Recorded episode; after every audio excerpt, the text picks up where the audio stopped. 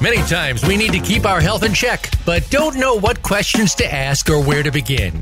We walk in blindly to our healthcare provider and walk out none the wiser, and maybe even more confused than before. Can you take charge of your health and arm yourself with the questions and preparedness you need? The answer is yes. Welcome to Occupy Health with Dr. Susan Downs. This program will answer your questions and give you the best practices for facing your medical partner in good health. Now, here's Dr. Susan Downs. Welcome to Occupy Health. This is Dr. Susan. So many people in our society are coming down with diabetes. I mean, it's I mean, I've heard estimates that in the future care for this disease alone can bankrupt us. And once we get to this disease, so we've got so many metabolic difficulties that just about every other disease that we can imagine can follow. I mean, heart disease, you've got an increased risk for heart disease, you've got an increased risk for Alzheimer's. So this is a very important disease that is becoming very prevalent. So today we're going to be talking about diabetes with an expert who's going to tell us how we can help prevent it and uh, improve it you know, and she's written a book. With us, we have Dr. Mona Morstein, and her book is called Master Your Diabetes A Comprehensive Integrative Approach for both Type 1 and Type 2 Diabetes. Dr. Mona Morstein is a naturopathic physician with, with a, with a medical practice focused on integrative diabetes treatment.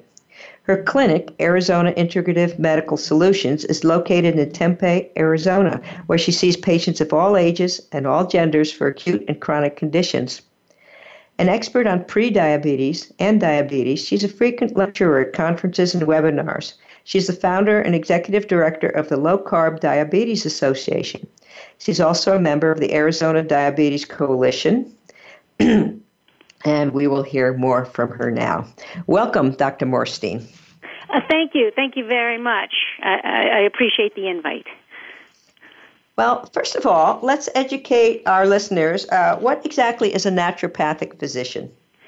Uh, it's a, uh, a naturopathic physician is, in general, a primary care practitioner, general practitioner um, that does what conventional care people can do, such as physical exams and labs and imaging studies, and can and many states can prescribe medications. But the focus is on trying to really cure people of their conditions and find the obstacle to cures, as we call them, the things that are making them sick, remove those, and then gently stimulate the body to heal. And so that's our primary focus in how we're working with patients. So you're using the oh you're using the body's own uh, mending mechanisms and the body's desire to go toward wellness. You're using that and helping it go toward wellness. Exactly. We call it the the Latin, the vis medicatrix naturae, which is the healing power of nature. So, you know, if someone you know, cuts their finger in the kitchen with a knife or God forbid breaks a leg. People know we, we have to remove the obstacle to cure, say, for the leg by putting it in a cast. And then the body's own ability can heal that bone. But people forget or have lost the understanding that they can heal their psoriasis, they can heal their they can heal their asthma. They can, you know, they can get rid of these chronic conditions, their high blood pressure. And, you know, and with diabetes, we can certainly help reverse type 2 diabetes, put it into at least remission. And we can certainly at least help really control type 1 diabetes. That's very exciting. So, how do naturopaths differ from ordinary physicians, general practitioners? I think with general practitioners, um, their mo- you know their main paradigm uh, as they've been educated is pretty much using uh, medications and surgery as the main focus of their treatments in patients, and uh, and not in terms of acute disease, but in terms of chronic disease, using medications is palliative, which may enhance a person's life. Um, but it doesn't. But you know, they also come with a lot of side effects and problems, and and nobody is you know, I mean, you may be well managed on asthma with your inhalers, but you still have the asthma, right? So, uh, naturopathic medicine is always searching for the ways to help the patient heal and not have that condition that they're presenting with. And how does the training for a naturopath differ from that of a general practitioner? Uh, well, a naturopathic physician, you have your uh, your your uh, you know you have to go to just regular college, get your undergraduate degree, and then there's four year uh, medical schools uh, where the medicine is taught. Uh, they have um, there are some um, residency programs, and then of course you have to take your board exams and get licensed and maintain your continuing education every year. Uh, so it's um, very similar in, in many ways. So you have, have, the same. We have so you have the same training, but more. Yeah, we have the same, we have to learn the same medicine and say the same medications and the same physical, we have to learn all the same of conventional care. But on top of that, we have to learn how to use nutrition, botanical medicine, Chinese medicine, hydrotherapy, homeopathy, other healing modalities. Uh, that we're going to really be mostly focusing on with our patients as best we can to the safety and efficacy of the treatments with that patient. Sounds fantastic. So, what got you interested in the area of diabetes? Well, um, what got me interested uh, in the area of diabetes was um, my very first patient, who was a, a type 2 diabetic patient who and uh, was in a very acute phase, and I realized I um, didn't know, you know, the depth of knowledge of treating him and his disease, and it was a real commitment for me to gain.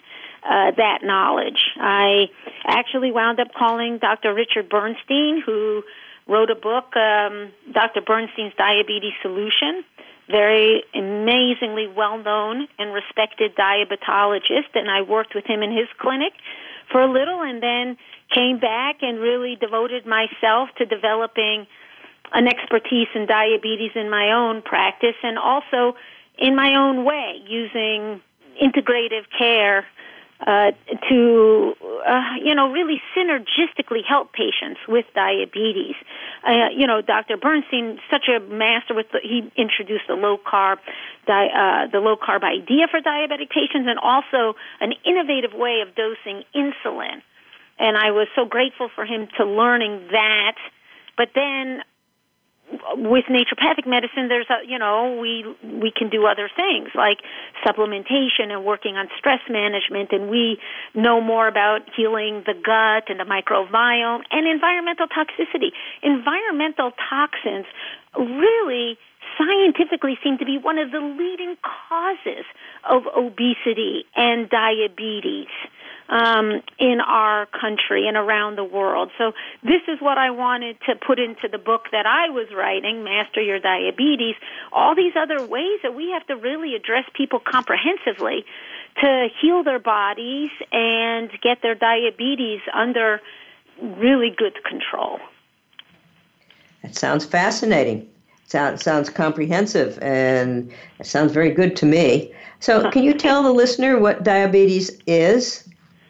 Yeah, you know that I would say what I usually say is if we want just a brief one sentence definition of diabetes, it's really simply that the person has lost the metabolic capacity to process carbohydrates. Whether that's because they make insulin, which takes glucose. You know, carbohydrates break down to glucose, and that's what we use for energy, and it floats around our our bloodstream. And insulin tells the cells take this glucose in so that it clears out of the cells, and we can use it. Um, meta- metabolically inside the cells. Well, if you have type 2 diabetes, you make insulin at least at the beginning, but the cells aren't listening to it. So they're not taking the signals to take the glucose in. And if you have type 1 diabetes, you're not making the insulin enough uh, because of damage to the organ that produces it, and so it, it doesn't get in either. As a result, you know, this glucose is just staying around in the in the serum, and as it's going to cause damage to the body uh, in these higher numbers that it's floating around uh, in the bloodstream causes damage to the brain too. I understand each time the glucose level goes way up or way down, each time there's a little bit of brain damage that comes with it. Yeah, you know, your uh, the eyes, the kidneys, the nerves, the lining of the blood vessels, the brain. You know, I mean, these are uh, very serious end targets of high glucose damage in the body, uh, which is why people with now, we want to always clarify that diabetes causes no damage. It's only uncontrolled diabetes that causes damage, right? If a person has very well controlled diabetes, their risk of developing these complications reduces significantly. But it's but unfortunately, many many patients in uh, at least America uh, have do not attain good control of their diabetes, and it puts these organs uh, at risk for damage over time.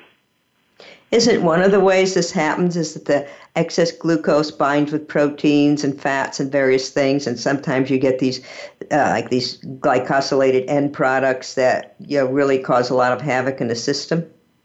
Yeah, that actually is. There's several ways that um, oxidative damage can be occurring in the body. And the uh, advanced glycosylated end products, which is exactly what you said, glucose binding to proteins and disforming their figures, uh, therefore causing oxidative damage in the body. Yeah, that is one of the main aspects of diabetes. In fact, that's why our main monitoring tool, which is the hemoglobin A1C, we're actually measuring. The A1C is a little protein that sticks on a red blood sticks out of a red blood cell you know and we're actually measuring how much glucose is sticking to those proteins so it's that's you know so we know that's happening in the body so, for the audience, what are some of the symptoms of diabetes, and when you see you suspect that you might want to get this checked? Well, I mean, for type one, of course, um, in kids or adults, it's obviously generally, you know, being very hungry and eating and getting very thirsty and urinating. When you don't make your, when you don't make insulin and the blood sugar is high, the only way the body can get rid of it really is through urinating it out. And since it's your food and it never got into your cells, uh, and the body can't use those calories, it starts burning fat. And so, you know, we have people losing weight. And this is an acute situation. Uh, most parents or adults will notice it um, that's for type 1. For, you know, so that's kind of the classic presentation. But type 2, which is really 95, 90 to 95% of people with diabetes, have type 2 diabetes. This is generally, we have people that have abdominal fat, what we call that beer belly, whether it's in a man or a woman. But diabetes uh, type 2 comes from that abdominal fat. And uh, so we generally see that body type. Now, there are lean type 2 people as well. So sometimes people are lean um, with a family history of diabetes and they still develop it, but mostly we get this tummy, and then you know people. Oh, they're not going to have energy and they're not going to feel good and but you know symptom wise they're you know they may start noticing they have a yeast infection or they have athletes for their growing yeast, they get thrush, their wounds don't heal well if um, or a wound easily gets infected, they get sick, they can't get over the infection well because uh, your immune system is really underperforming when the blood sugars are high. So, I mean, these are symptoms that people may have, but really nowadays, if we see someone with that kind of overweight tummy, uh, blood draw, you know, is going to help diagnose it pretty handily in in in modern medicine. And other symptoms, I believe, when the sugar levels get high, you can get blurred vision, sore muscles, being thirsty yeah, I mean, you can get, cranky. There's a lot of mood changes. If your blood sugars are high or low, yes, the eyes can be affected, and blurred vision is uh, uh, is one of those signs. But you know, a fasting diabetic, the blood sugar has to be 126 or above, and if it's 140, you know, they pro- you're not going to get that blurred vision unless it's really over 200, 250, those kind of levels. Uh, so we can catch it a little earlier, you know, through the blood than waiting, you know, for people, as you said, to get these symptoms that they can get, but only when the numbers are getting uh, really higher than we ever want them to get. And what about feeling sleepy after a meal? Is that another symptom of high blood sugar? It could be. It could be another symptom. Sometimes we see that with food sensitivities or candida overgrowth in the gut. But yes, it can definitely be. Um, uh, yes, it can definitely be a sleepy making process. It does definitely uh, affect the brain for sure you know they like I said whether sleepy or uh, or just a lot of a lot of mood changing, a lot of irritability uh, goes with having blood sugars that are not well regulated. And another risk for diabetes is uh, some you've got a very you've got an increased risk for cardiovascular disease and dementia, but these risks might be increased long before the doctor will notice it in his laboratory test. I mean, uh, there's other ways to detect it such well, as getting yeah, a sugar level off, after a meal, etc.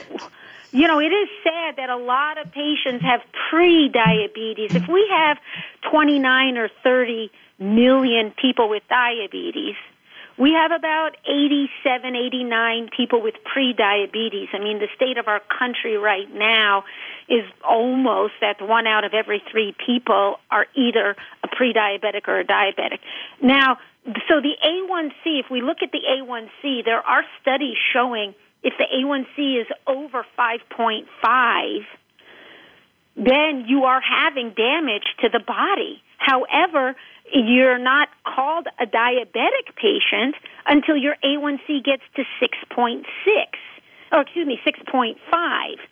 And now uh, you're not even considered pre-diabetic until your A1C is 5.7, when we already know through science that damage is happening above 5.5. So we have a lot of people in a pre-diabetic or just you know kind of a situation already starting to develop damage, but it's not you know, it's just we'll wait till you're a diabetic before we get you on metformin is oftentimes what they hear from their physicians, unfortunately. Uh, but you are right. By the time a person becomes diabetic with type 2, they can already start having um, neuropathy. They can already start having, I mean, we already see oftentimes hypertension and other things showing um, that there has been substantial damage to their body through their years of pre-diabetes. So you refer to the conventional treatments such as metformin, various pharmaceuticals, and at the end stage when there's no more insulin being made, insulin. So what is your approach to treating diabetes? Well, you, I think that um, my approach first starts with uh, a low carb diet, which is not unique, but um, I do believe that a low carb diet is the best way. In fact, there have the science is really supportive of a low carb diet for uh, as the premier first treatment for people with diabetes, and it is amazingly effective. I mean, uh, going from a typical diet to a low carb diet, we can have people within a week see their blood pr- sugars drop from you know 300 to 140. It's pretty amazing. But on top of that, right, in my nonprofit, we have uh, what we call the eight essentials. And the eight essentials are the ways we have to look at people with diabetes. One is through a low carb whole foods diet. One is giving, getting them exercising in ways that are most effective for uh, weight loss and heart, um, heart toning. Uh, also, we do then looking at their sleep, uh, looking at stress management, looking at their gut and their microbiome, the, ben- the bacteria in their intestine, and then doing some environmental detoxification, and then I add in supplementation, and then the last essential is medication. Right? There's certainly nothing the matter with a type 1 diabetic patient needing insulin. Um, it's just like a person with low thyroid needing thyroid. But the thing is, we if you're on a low carb diet, you need so much less insulin and you're it's so better tightly regulated. Your blood sugars are not going up and down and up and down and up and down. You're just level you know throughout the day so you feel good and have good energy and it really works for patients. They you know so these are the ways that we're uh, looking at patients on, a, on that more comprehensive level with diabetes so, on your diet, you mentioned low carb. What other? I'm assuming you would recommend organic and grass-fed meats, etc. What other things do you recommend or rec- or recommend that we avoid?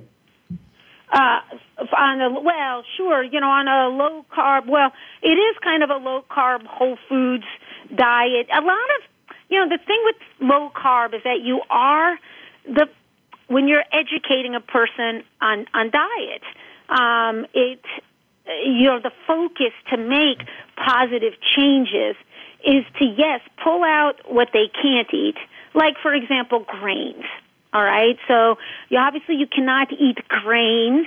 You can't have bread and rice and rolls and pasta from grains on a low carb diet. However a big focus has to be what can you eat? What can make this diet exciting, enjoyable, motivational? You know how you know how do you make uh, you know almond flour bread or how do you make oopsie bread lasagna or you know trying so there's different ways of working with patients when we pull one thing out. I like to spend a great deal of time teaching them what they can add in instead. I mean, no, you can't really have ice cream for dessert, but did you ever try, you know, sugar free sugar free avocado ice cream. It's super tasty. And so when patients start hearing that they actually can have bread and muffins and pancakes and you know and they can have zoodle, you know, pastas and but maybe from shirataki noodles or zucchini, they get, it's it's nice because they feel that they can still honestly eat the diet they've been raised with, but they're just making certain little changes to keep it low carb while still having it be tasty and fit into their life the way they want the food to fit into their life. Yes, we do certainly focus on the quality of, of, of food as well. As you said, for meat, poultry, grass fed, grass finished, definitely organic since environmental chemicals, including pesticides, herbicides, are chemicals are, that are associated with producing insulin resistance. So the more we can clean our house of chemicals, clean our food of chemicals, uh, you know, and just nuances of which fish can you eat.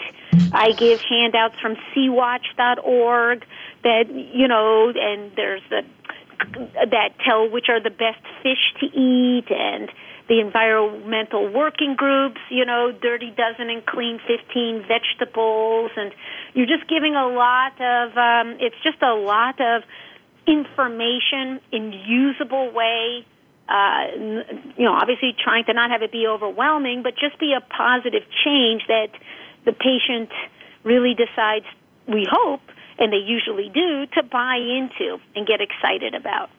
I must say, I'm very excited about some of these almond flour breads with a little coconut flour and almond flour and nut butters.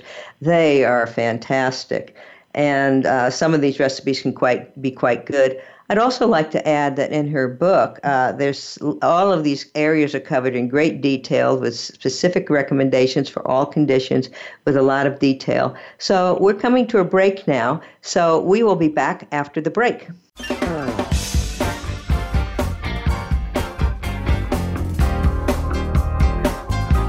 Opinions, options, answers. You're listening to Voice America Health and Wellness. Do you feel that you aren't at your best when it comes to your personal health? Even if your doctor gives you a clean bill of health and says everything is in working order, perhaps you aren't feeling at the top of your game. Dr. Rebecca Risk overcame pain and fatigue despite all tests to the contrary. Learn how she put her health back on track and how you can too on Falling Through the Cracks, live every Monday at 9 a.m. Pacific Time, 12 noon Eastern Time on Voice America Health and Wellness.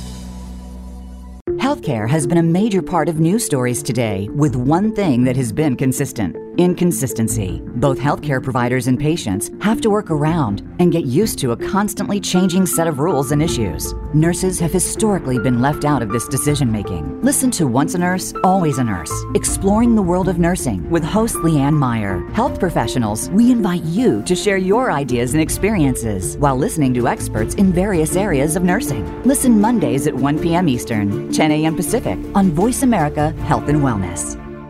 Have you become a member yet? Sign up now to become a member of Voice America. It's always free and easy. Plus, you get to take advantage of some great member benefits. Get unlimited access to millions of hours of on demand content across all of our channels. Keep track of your favorite episodes, shows, and hosts in your own customizable library. Find out what shows you might be interested in based on your favorites. Plus, you get insider access with our newsletter. Membership gives you more. Sign up at voiceamerica.com and click register at the top right. Your favorite Voice America Talk Radio Network shows and hosts are in your car, outdoors, and wherever you need them to be. Listen anywhere. Get our mobile app for iPhone, Blackberry, or Android at the Apple iTunes App Store, Blackberry App World, or Android Market. Real life solutions. Voice America Health and Wellness.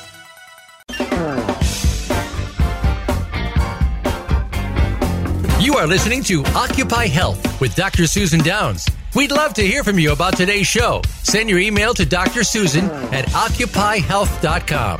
That's Dr. Susan at occupyhealth.com. Now, back to this week's program. Welcome back to Occupy Health. This is Dr. Susan, and I'm speaking with Dr. Mona Morstein. We're talking about her new book on diabetes, which is an integrative approach with a naturopathic approach, which is all encompassing of all areas of the body, looking inside and helping the body go toward normalcy. So we are just talking about diet. So, you know, we've covered diet in various other programs, but we want, definitely want to have low carb, healthy, avoiding artificial sweeteners, uh, avoiding GMOs, avoiding anything with chemicals in it, maybe some fats in it, uh, any maybe with a little caloric restriction and intermittent fasting thrown in. But there's so many other topics we want to cover. So uh, tell us the connection with the gut and diabetes. Well, it's very interesting. There are gut connections both with type 1 diabetes and certainly with type 2 diabetes. Uh, with type 1 diabetes, when they look at kids uh, who uh, have positive antibodies but don't clinically show diabetes, they can see that they have what's called intestinal permeability, or what is colloquially known as leaky gut. And so there are ideas that this leaky gut and potentially the passage through of certain enteroviruses like Coxsackie B, for example, might, you know, could be an influencing factor that gets to the pancreas and sets up an autoimmune reaction. Uh, so that's very interesting. But with type 2, we also, what we have is we have negative changes in what we call the microbiome. And as you know, the, the microbiome is the collection of the bacteria, the viruses, the archaea, and the fungal species uh, in the human gut that, you know, trillions and trillions of these organisms. And healthy gut really keeps the systemic body healthy.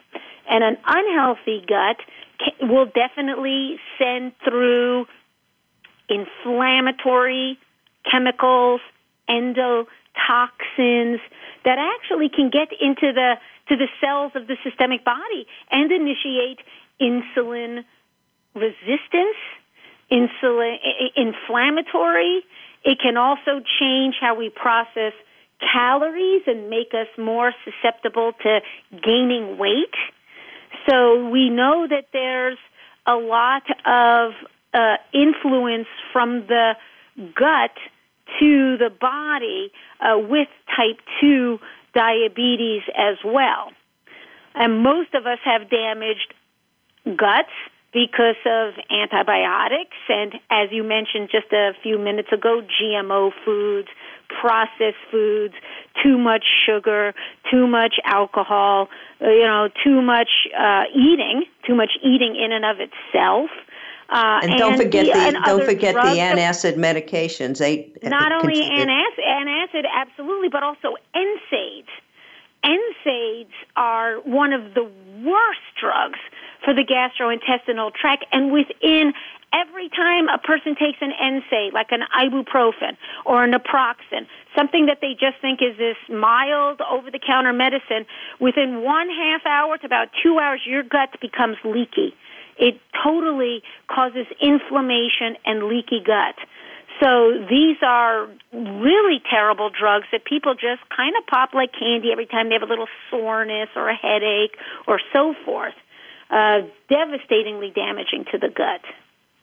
I'd also like to add that the GMOs uh, create a le- leaky brain, and they also chelate with certain metals, like aluminum, which they can bring right into the brain. So uh, it's, it's a caveat to avoid GMOs. But also, it sounds like a leaky gut can lead to inflammation, which can go anywhere in the system, oxidative mm-hmm. stress, etc. And a leaky gut is intimately connected with the brain. But also, from other speakers, we learned that a leaky gut can, leads to autoimmune diseases, as uh, Dr. Morstein has said. But you know, it can lead to antibodies against insulin itself or beta yep. cells, the islet cells, uh, which can uh, really, um, you know, deplete your insulin, and you might go to something called diabetes 1.5, which has got antibodies and no insulin, and that's a very bad situation. So it's very important uh, and there's also antibodies to other things as well, zinc transporters, etc. So uh, the importance of the gut cannot be overrated in uh, avoiding any disease, and in particular diabetes. So, what would you do to help heal the gut? Well, it's a good. So, what's interesting also is that a low carb diet, by removing grains and eating a little more protein, a little more fat, can also have some negative side effects on the gut microbiome. And it can reduce bacteria that produce short chain fatty acids, which is the food for the colon cells, and also can go uh, systemically and help the body uh, reduce inflammation and so forth. So I know, for one thing, as soon as I put a patient on a low carb diet and am remo- a diabetic patient and removing I do always add in fiber powder. And of course, fiber powder is also very beneficial in removing toxins. And when we get people on a low carb diet, they're usually going to start losing weight. And since losing weight means releasing chemicals because they're stored in the fat, making sure that the liver's working well and the kidneys, but also the gut, because the liver will dump this detoxed chemicals into the gut. We've got to have good fiber there to bind them and take it out. So we're dealing with the keeping the gut microbiome healthy and aiding in detoxification at the same time.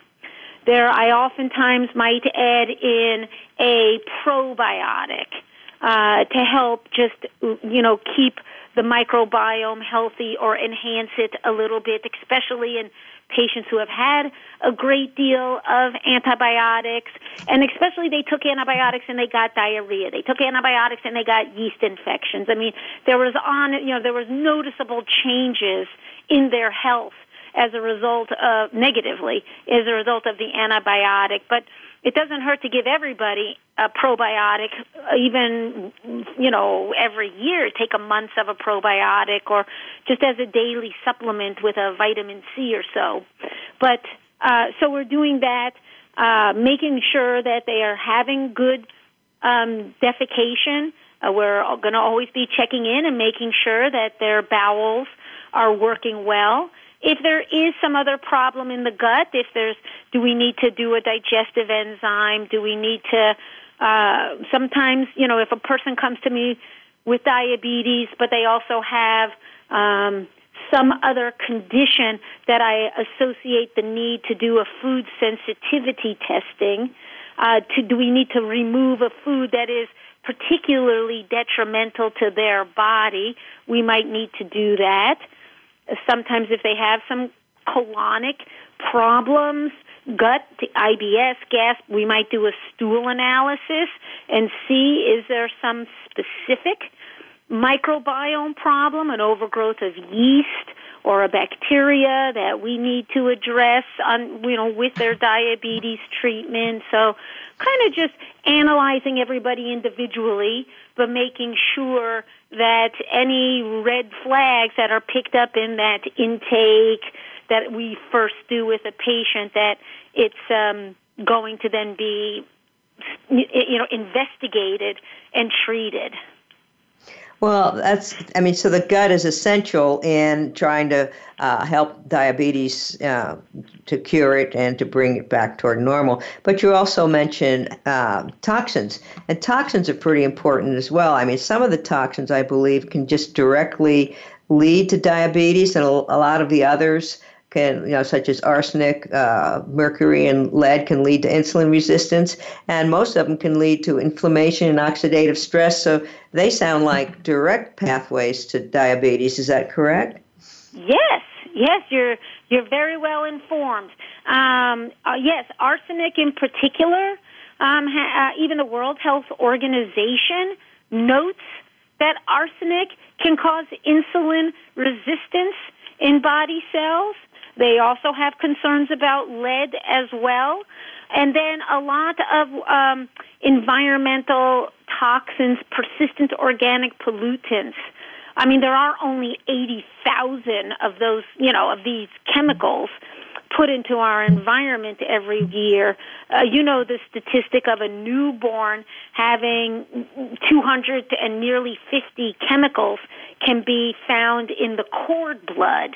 Uh, so this is um, a real problem, and so part of the environmental detox is making sure the patient understands how to prevent exposure, which is you know starting with their home and uh, you know teaching them the you know using only organic exterminators the chem you know making sure their home has uh, is not full of chemicals they're not cooking or storing food in plastic. You know, uh, all of this stuff that they can do to be proactive. Take your shoes off when you get home, and just some simple things that can be done um, to help people. One, you know, first start avoiding exposure to more chemicals, and then working with them uh, through their diet and and supplement. And uh, like for me, when I'm starting to work with people, especially have to lose weight, uh, definitely need to get them into a sauna and make sure that they when they work out they wear enough clothes so that they're soaking you know we just need to sweat a lot as people and people don't like to sweat but sweat you can have environmental chemicals and heavy metals come out through the sweat and so the, getting people just to start embracing these new lifestyle habits can be really powerful for them. So arsenic can be found in poultry and rice, and and mercury can be found uh, in large fish and our dental amalgams. I mean, I mean the chemicals are everywhere. Yeah, they they they are. They do have. Um, obviously, they do add arsenic to chicken feed for whatever reason, and yes, rice if it's uh, in the water that the rice is raised on, it it can be in the rice. It historically was also in processed wood, but they took that out. It's no longer put into processed wood. But if your you know patio is ten years old, it's got arsenic in it. You know, so. Um, uh, or if you just like I practiced for 13 years in Montana, and there were areas where they mined arsenic, and the, so the whole land, if you grew a garden there, you know the you know your food was going to have arsenic in it. So, yeah, it's tough. Look, it's a polluted world. You know, Dr. Walter Crinnion, who's um, a friend of mine and an expert in environmental medicine, um, basically says if you eat, breathe, or drink, you've got chemicals in you. So the point is to try to limit it in the ways we can control it, and then ensure that we're regularly just helping our body, you know, helping our liver and helping our gut and, uh, you know, our skin and kidneys, you know, just detox this um, as best as it can. Yeah, I, uh, I understand in your practice you would assess what the toxicity load is of each individual patient, and you also had some recommendations on how to help detox, uh, including the cruciferous vegetables like cauliflower, Brussels sprouts, cabbage, sulfurous vegetables like onion and garlic, bitter foods such as radicchio, arugula, and chicory. Um, and various other detox uh, protocols, including milk thistle, dandelion root, etc. But how do you, you, if okay, you start detoxing, but how do you know you're going to have proper drainage and these things will come out of your system? How do you know your liver will be working enough that and you you know that that will come out rather than you just circulating it in your body? Person, I think one of the, if a person is losing weight and continues to lose weight and it's going fine, I think that that's a good sign. I do sometimes when we see patients who are losing weight and then they get to a certain level and they're plateauing, but they're not able to lose more, even though ideally they're not at any kind of medically acceptable goal. We do think then that the chemicals are backing up uh, and initiating that insulin resistance in their system preventing further weight loss. So some of it is is the blood sugar just coming down? Is the weight coming down? Is their energy going up? Is there, you know, are they, you know, are you know, just you know, how are their are their bowels good? Are they drinking their water? You know, if we're just seeing the process go very smoothly, then I think we can be assured that uh, these different areas are functioning the way they need to. Okay. Well, tell us about su- the supplements you use for diabetic patients or people yeah, that are I definitely. You know, it's it's it's unfortunate to me that the American Diabetes Association seems to be anti supplements. They really don't believe that, you know, supplements are necessary or required, which is interesting because they have a, they actually sponsor, sponsor a journal called Diabetes Care. And Diabetes Care over the years has actually published many articles on you, on the benefits of supplements in various aspects of a diabetic patient's life. Uh, so, I, look, diabetic damage. First off, people, what do, what do supplements do? Well, supplements do many things. They can put back nutrients that you might be deficient in, and people with diabetes, especially if it's not been well controlled, can be low in zinc and chromium, magnesium, essential fatty acids, so forth. Um, so they can also help with appetite control. It can help with glucose balance, insulin balance, uh, mood. It can help with uh, healing up uh, diabetic complications, preventing the development of them. Since again, that what I was saying uh, just a second ago is, you know, diabetic complications are based on oxidative damage to the body cells through various pathways. And so taking antioxidants has scientific efficacy for preventing and, and helping to heal uh, these complications. So there are so many reasons to give supplementation to people with diabetes. Um, so uh, every, all every single one of my patients, they'll be getting a good multiple. They'll be getting fish oil. They'll be getting fiber powder. I have a diabetes specialty, or I have a a glucose insulin, excuse me, balancing specialty product um, that I put patients on called Diamend. If they were low in vitamin D, they need that. Do they need, um, you know, is their gut not necessarily healthy? Do we need uh, some probiotics? You know, these are just things that people do so well on. They feel so much better so quickly. It's um, it's just it just works so well for patients.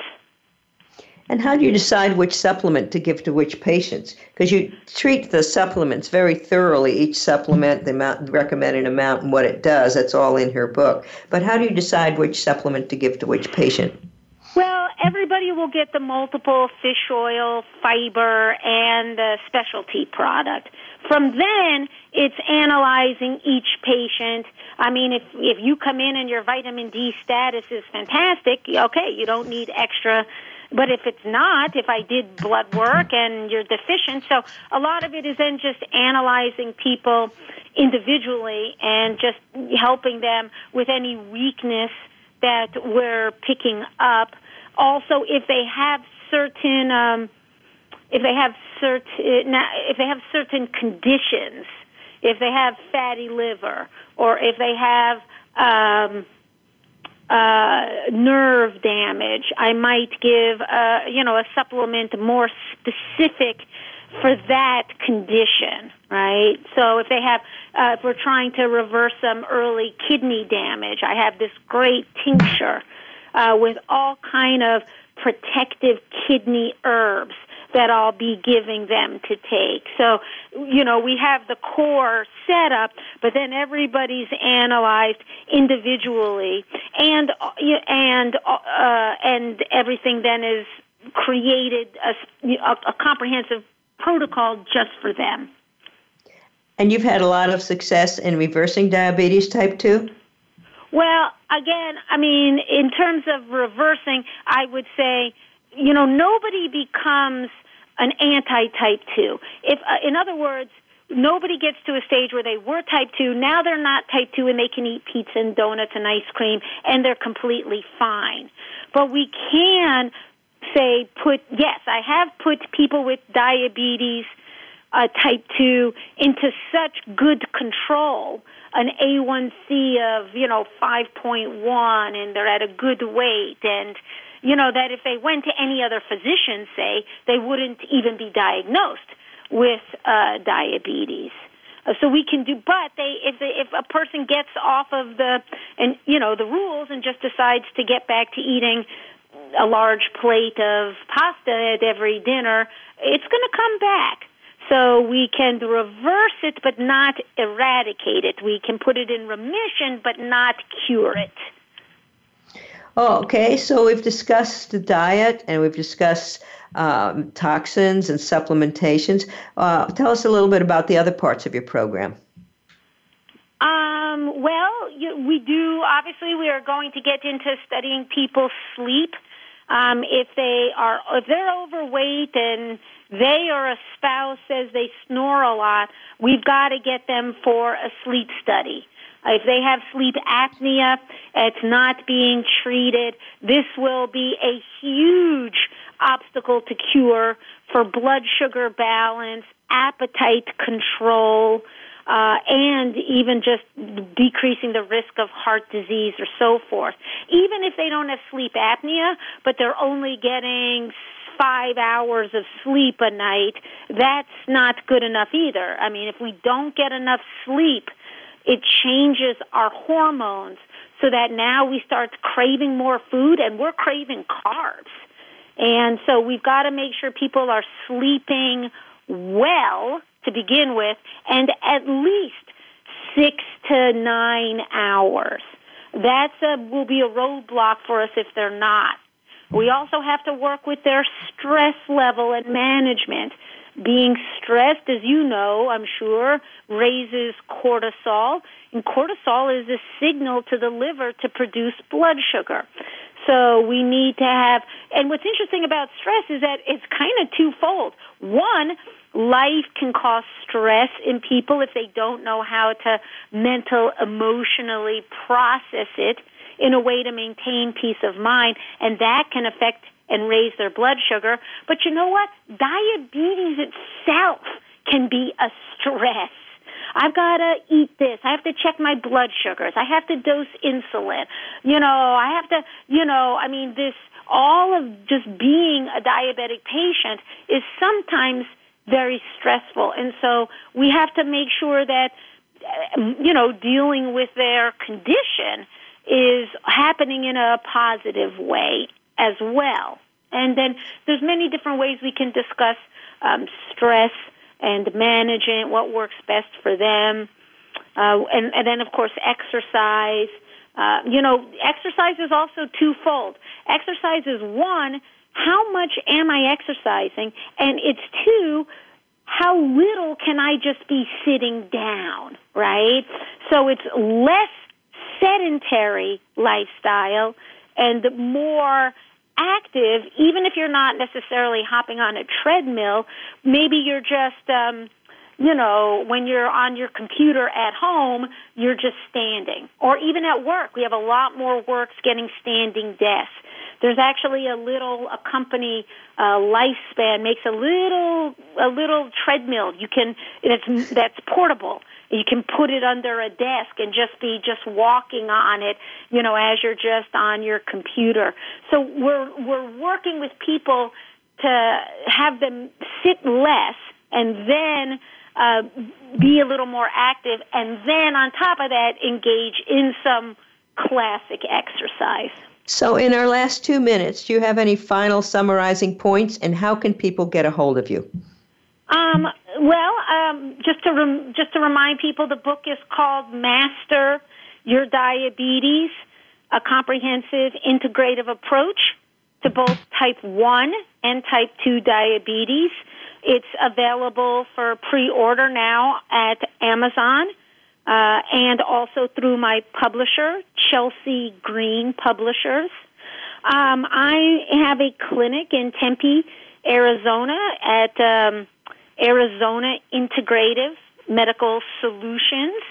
The website is kind of funny, but it's azim solutions.com.